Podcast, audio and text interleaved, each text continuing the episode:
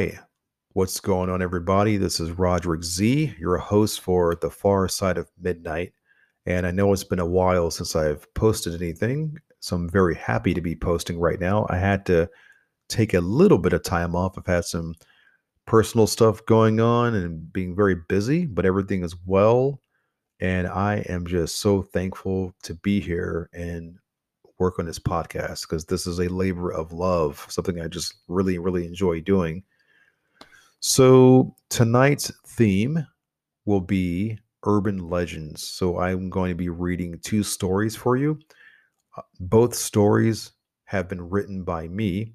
I did not make up the legends, but I just wanted to kind of put my my own spin on the leg- on the legends themselves. So the first one is the man from Taured, like a mysterious time traveler or interdimensional traveler or something like that.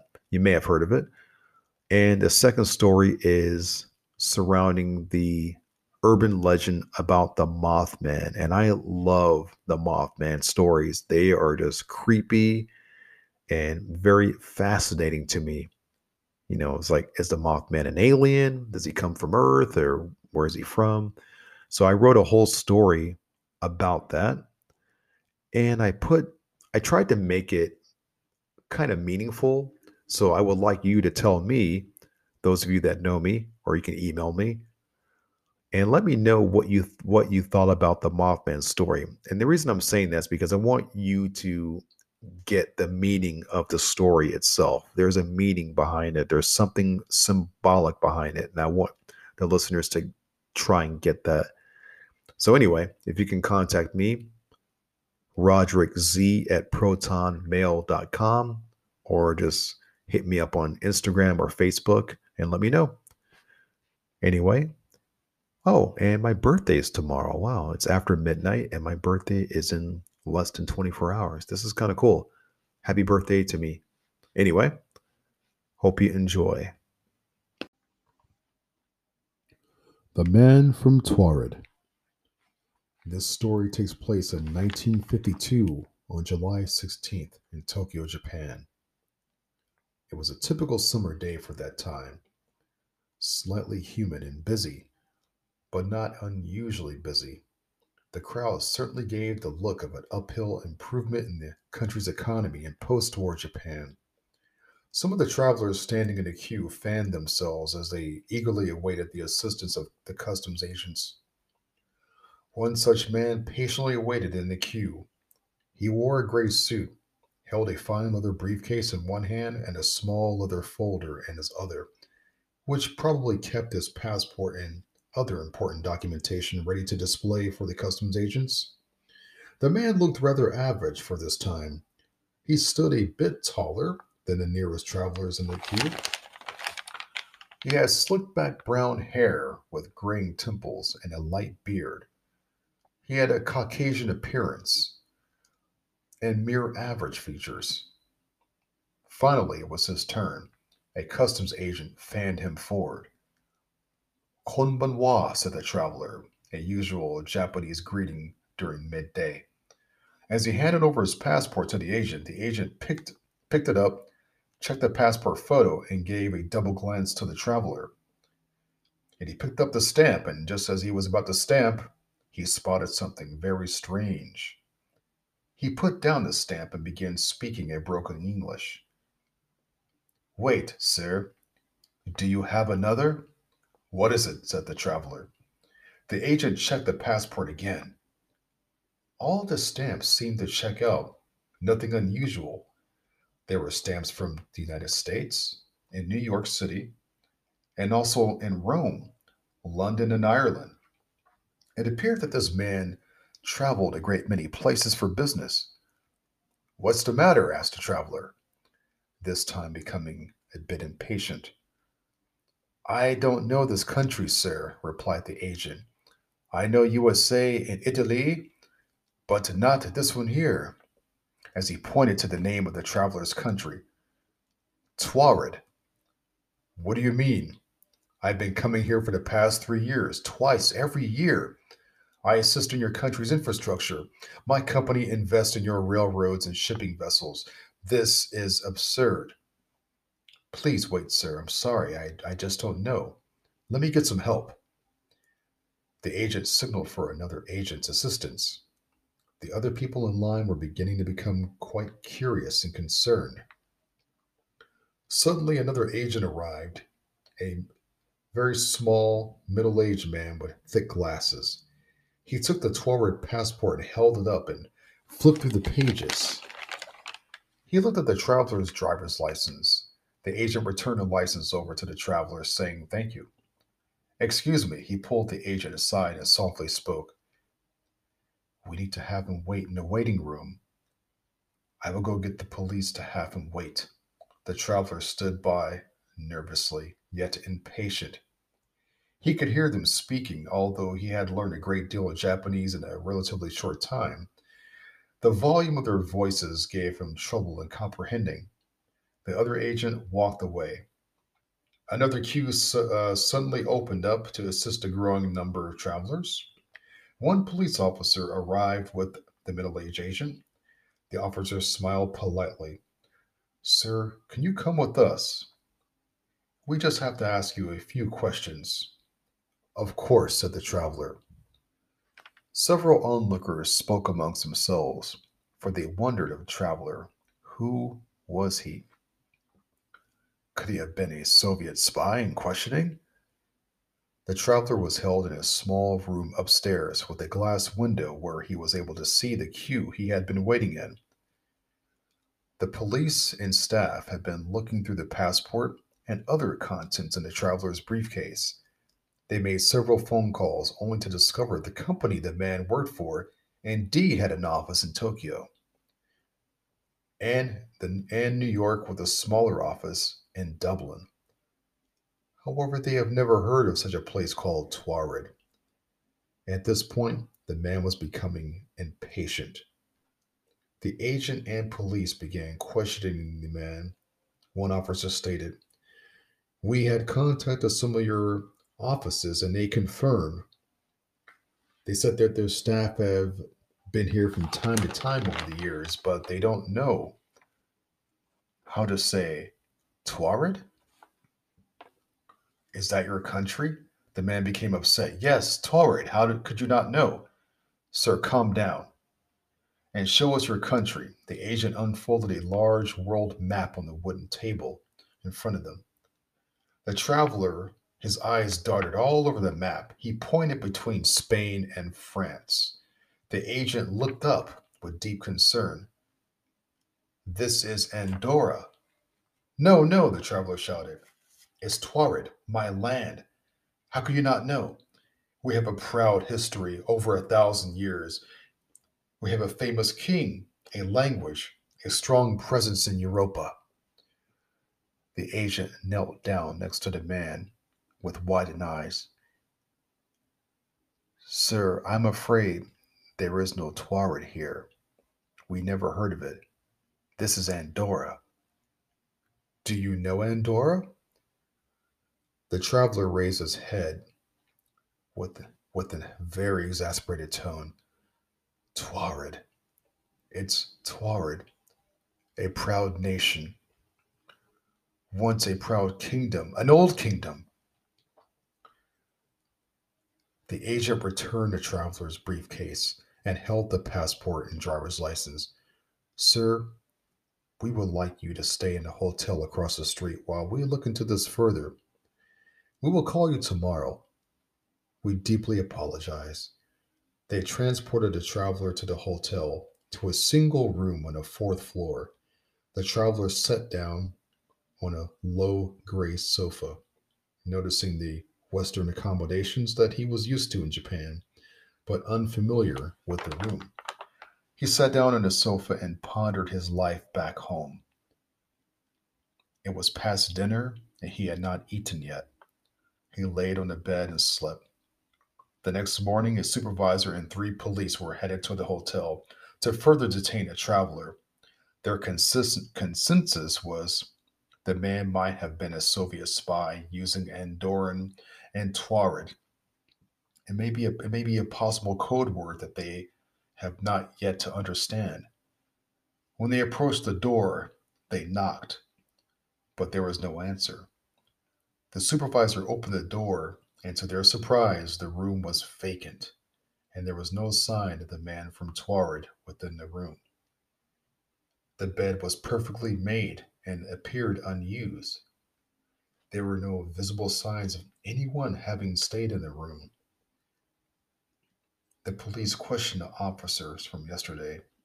They stood frozen and confused. What happened? Where could this man have gone? Who was this man? A spy? A businessman? A traveler? Or perhaps a traveler from another time and place? The end.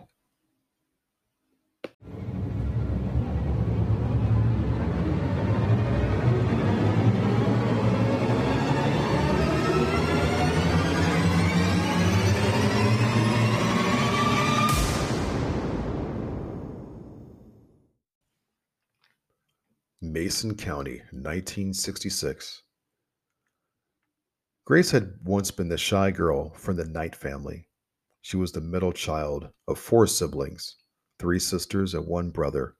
What made Grace more odd was she claimed to have foresight. She thought herself to be kind of a psychic. She would often speak about minor events before they happened. Her family was strict Seven day Adventists and did not believe in such things. Grace was 20 years of age and about to turn 21 in two weeks, and she already had one expected event to happen to her the night of her 21st birthday. She had a vision about it when she was 16. Grace's younger brother Bobby was very frightened of her visions. When Grace was 13, she had a premonition about their father's shed collapsing during a windstorm from a huge tree branch crashing on top of it. No one was hurt. Their dad was safe working in the basement that night. Another vision that startled Bobby was she had a vision about a car accident involving their family on a vacation in Florida. A trailer struck their van very hard one summer. Again, no one was hurt, and only minor damage to their family's van. However, Bobby developed superstitions surrounding his sister's clairvoyancy. Grace would often describe her premonitions as dreams or mere luck.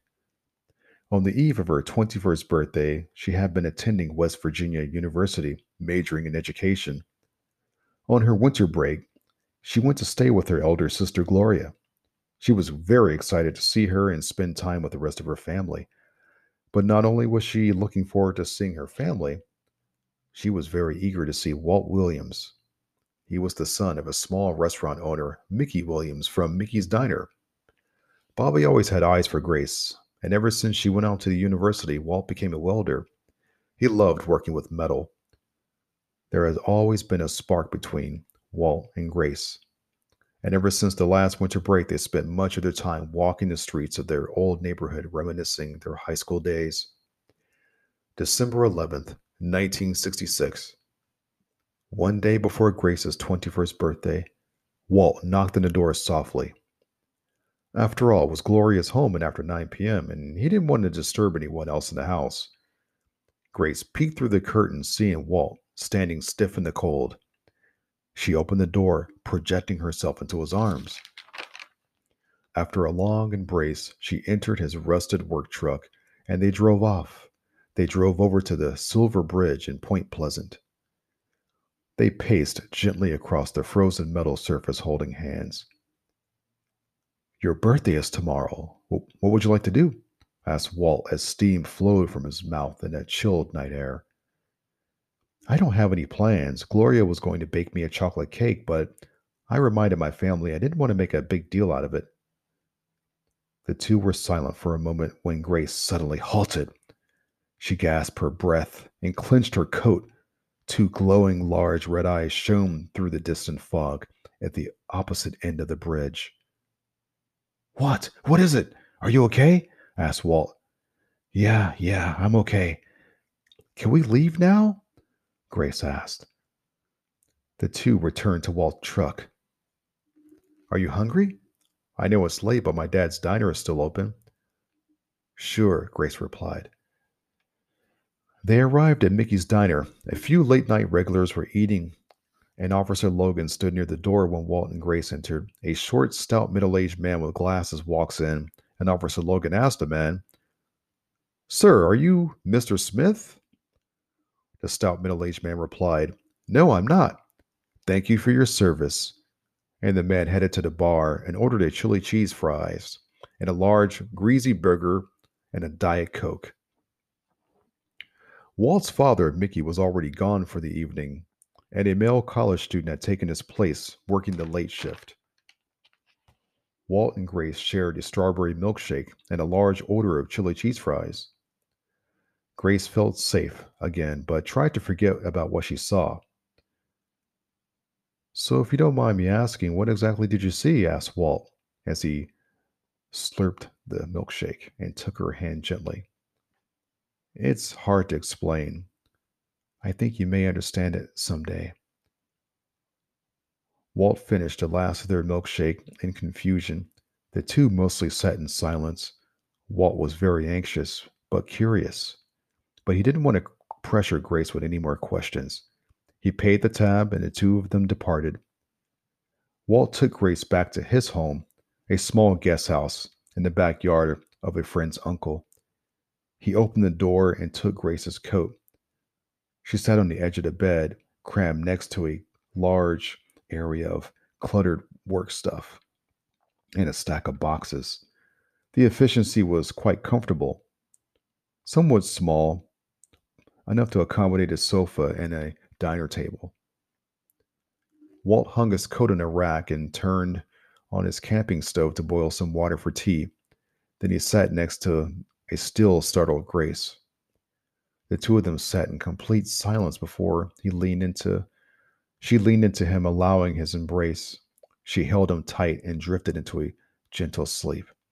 As the tea kettle steamed with the rising wine, Grace was fast asleep. Walt covered her up and switched off the camping stove.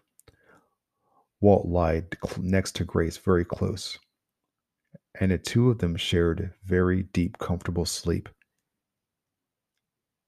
At 3:33 a.m., Grace opened her widened eyes and sat up in the bed. In a deep exhale, she rose from the bed, almost floating. She slipped on her coat and entered the backyard.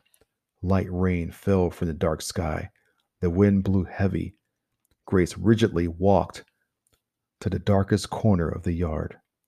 Her eyes gazed up the high telephone pole, gently waving side to side because of the wind, and she sighted an ink shadowed trees.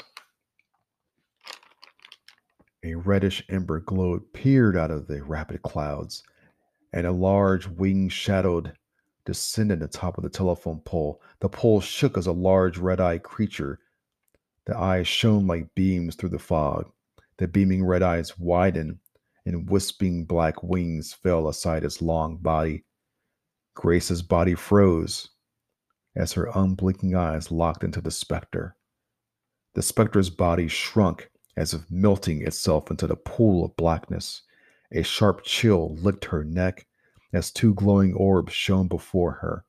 A tall, slender figure of black fur blowing transparent wings, framing its slow, uneven dance, a low voice somewhere between an elder man and a beast began to speak.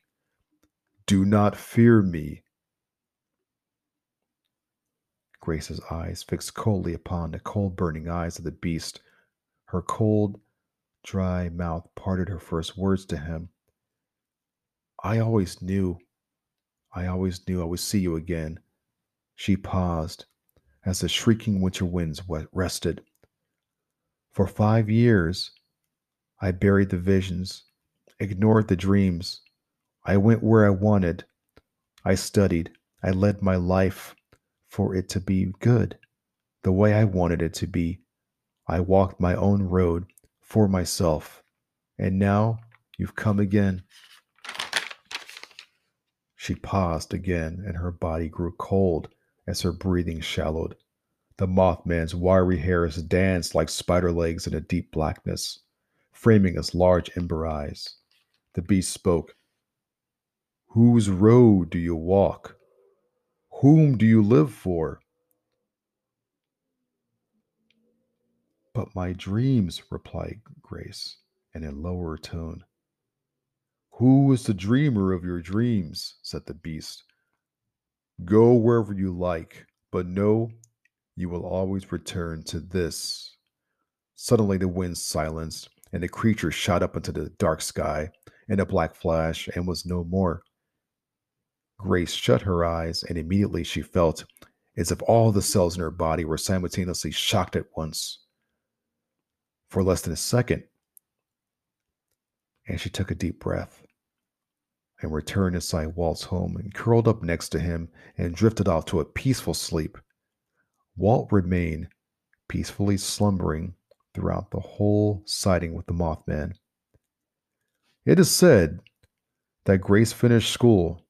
She became a third grade school teacher. She married Walt, and the two of them had a son, and they remained in Mason County. Since then, Grace stopped having visions. However, it was said that their three year old son, Walter Jr., had a very strong imagination. He will sometimes tell his family about his imaginary friend, Indrid Cold.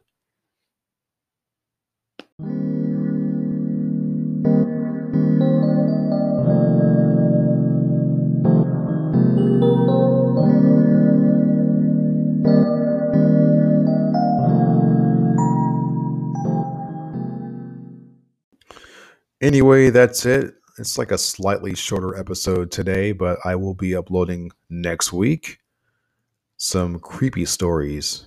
Since a lot of people tend to like my creepy stories, I will be doing those next week. So thanks for listening. And if you'd like to buy me a cup of coffee once a month, you can support my Patreon at Rod Scribbles. So R O D S C R I B B L E S. Rod Scribbles. I'm an artist and I like coffee. Thank you. And I'll see you guys next time and stay blessed and be well.